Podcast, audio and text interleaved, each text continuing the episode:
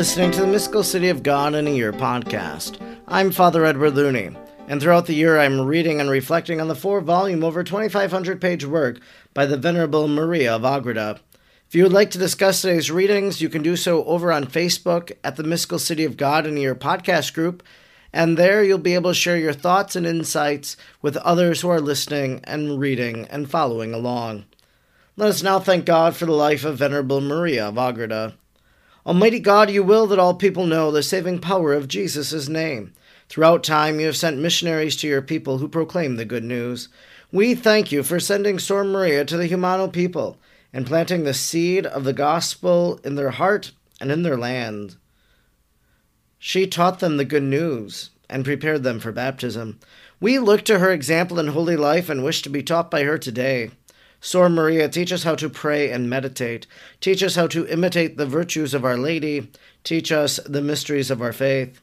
Almighty God, stir aflame in our hearts the same missionary fervor of Sor Maria, so we may be as emboldened as she was to proclaim the gospel of our Lord Jesus Christ, who lives and reigns with you in the unity of the Holy Spirit, God, forever and ever.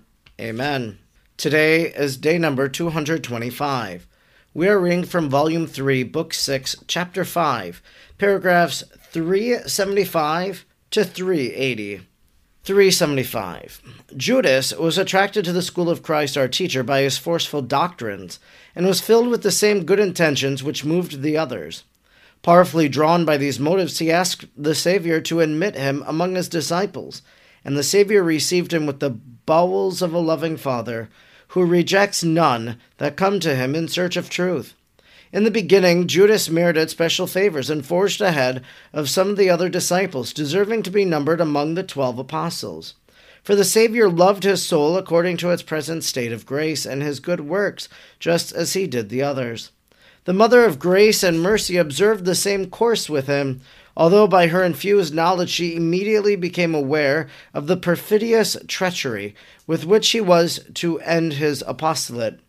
She did not on this account deny him her intercession or maternal love, but she applied herself even more zealously to justify as far as possible the cause of her divine Son against this perfidious and unfortunate man, in order that his wickedness, as soon as it should be put into action, might not have a shadow of an excuse before man. Well, knowing that such a character as his could not be overcome by rigor, but would only be driven by it, so much the greater obstinacy, the most prudent lady took care, and none of the wants or the comforts of Judas should be ignored. And she began to treat him, speak and listen to him more gently and lovingly than to all the rest. This she carried so far that Judas, when the disciples once disputed among themselves concerning their standing with the queen, as according to the evangelist Luke 22 24, it happened also concerning the Redeemer, never experienced the least jealousy or doubt in this manner, For the Blessed Lady in the beginning always distinguished him by tokens of special love, and he at that time also showed himself thankful for these favors. 376.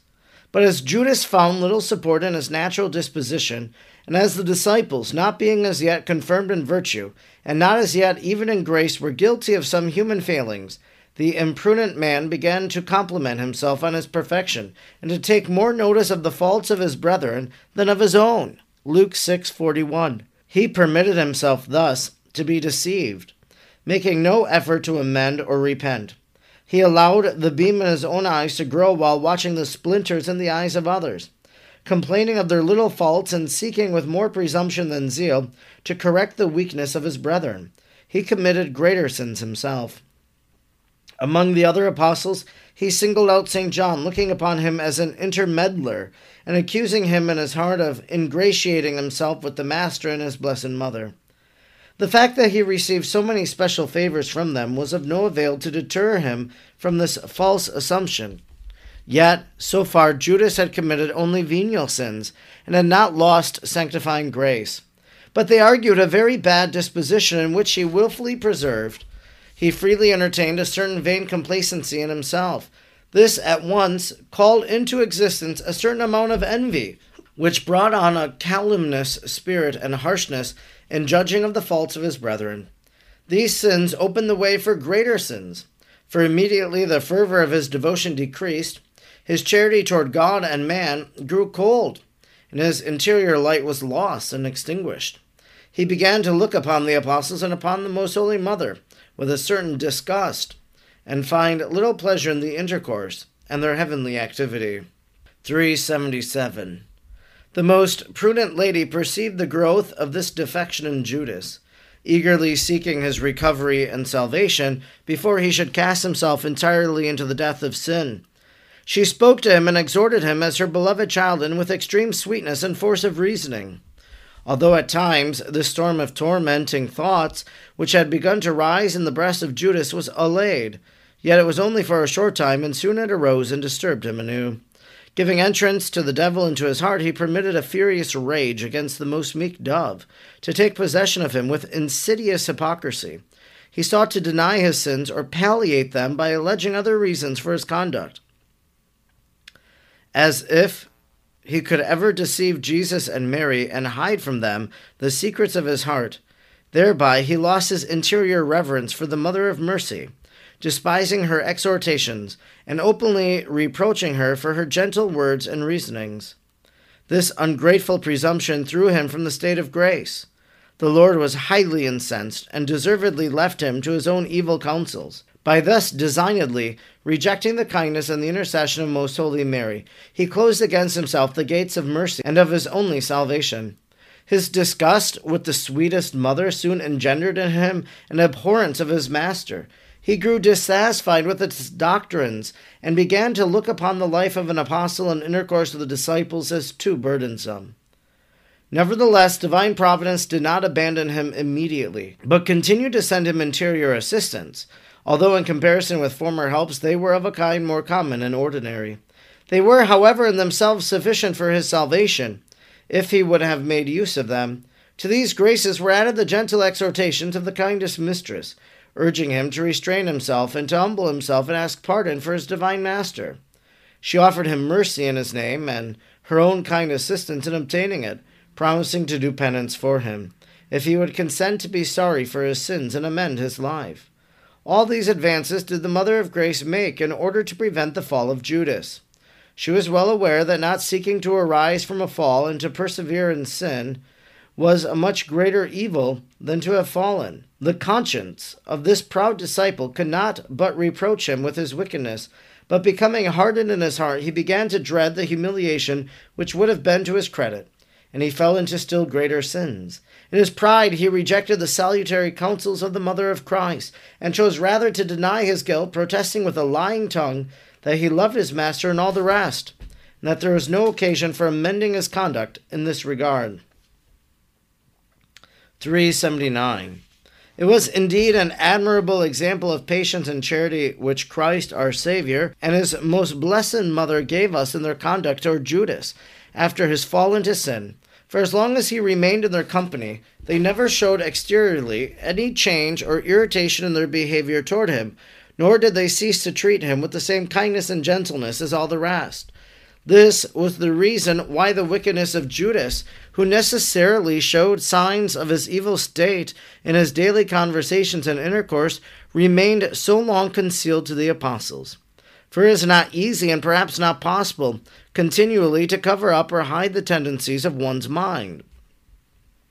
In matters not depending upon deliberation, we always act according to our character and our, our habits, and thus we disclose them at least to the watchful eyes of those with whom we have much intercourse. But as all the disciples witnessed the constant affability and love of Christ, our Redeemer, and his most blessed mother toward Judas, they suppressed their suspicions and ignored the exterior proofs of his wickedness. Hence, all of them were much disturbed and agitated when, at the Last Supper, the Lord told them that one of them was to betray him. Matthew 24, and each one searched his soul whether the accusation could refer to his own self. St. John, on account of his greater intimacy, had some suspicion of the wicked doings of Judas, and he was made more restless by his love. Therefore, Jesus pointed out the traitor, but only by a sign, as is related in the Gospel. John 13:26. Before that time, the Lord had not given the least intimation of what was passing in the heart of Judas. This forbearance was yet more wonderful in the most blessed Mary, who, though the mother of Christ and a mere creature, saw his perfidious betrayal close at hand, and about to cause the death of her own son, whom she loved so tenderly as a mother and as a handmaid. 380. O ignorance and folly of men! How differently do we behave if we are slightly affronted, though we deserve it so much? How unwillingly do we bear with the weakness of others, though expecting all men to bear with ours? How grudgingly we pardon an offense, though daily and hourly asking the Lord to pardon us our own. Matthew 6:12. How prompt and cruel are we in making known the faults of our brethren, yet how resentful and angry at any word of criticism against us. None do we measure with the same measure with which we desire to be measured, and we do not wish to be judged by the same standard as we judge others. Matthew 7 1 2. And this is perversity and darkness, a breath from the mouth of the hellish dragon, who wishes to stem the flow of the most precious virtue of charity and disconcert the order of human and divine reasonableness. For God is charity, and he who exercises it perfectly is in God, and God is in him. Lucifer is wrath and vengeance, and all those that yield to these vices follow the devil, who is leading them on to all the vices opposed to the good of the neighbor. Though the beauty of this virtue of charity has always filled my heart with the desire of possessing, it fully, nevertheless, I see, as in a clear mirror, that I have arrived not even at the beginning of this most noble virtue, as exhibited in these wonders of divine charity toward the most ungrateful disciple, Judas. This concludes our reading today for day number 225. We've been reading from Volume 3, Book 6, Chapter 5, paragraphs 375 to 380. Today in our reading, we hear about Judas and his relationship, especially to the Blessed Mother and to the Lord Himself and to the other apostles. And one of the things that we should walk away with is Mary did not stop loving and praying for Judas. She had an awareness of who Judas was, what he was going to do, but she didn't stop praying for him. It was him that turned away from her. It's Him that turned away from God. If you want to be close to Jesus, if you never want to stray, be close to His mother. She will keep you close to Him. Judas renounced Mary in a sense. Judas grew distant from Mother Mary, from the counsels that she was going to give him. And so he chooses to go astray. But stay close to Mary, and you'll be near to Jesus. Be distant to the Blessed Mother, and you're probably going to go astray. And what powerful lines we heard at the end of our reading today. Let's listen to them again. How differently we behave if we are slightly affronted, though we deserve it so much. How unwillingly do we bear with the weakness of others, though expecting all people to bear with ours? How grudgingly we pardon an offense, though daily and hourly asking the Lord to pardon us our own. How prompt and cruel are we in making known the faults of our brethren, yet how resentful and angry at any word of criticism against us. I think that's a powerful line. We readily make known the faults of others, but get so upset when our faults are talked about by others. It's an invitation to conversion in our life. For us to not make known the faults of others. For us to pardon others as we are pardoned. Mary wants us as her children to live lives pleasing to God, to be holy, to love our neighbor as ourself, as her son Jesus taught. Let's try to do that. I'm Father Edward Looney, and throughout the year I'm reading from the mystical city of God. I'm grateful you joined me today, and I hope you'll join me again tomorrow. Until then, may God bless you, and Mary pray for you.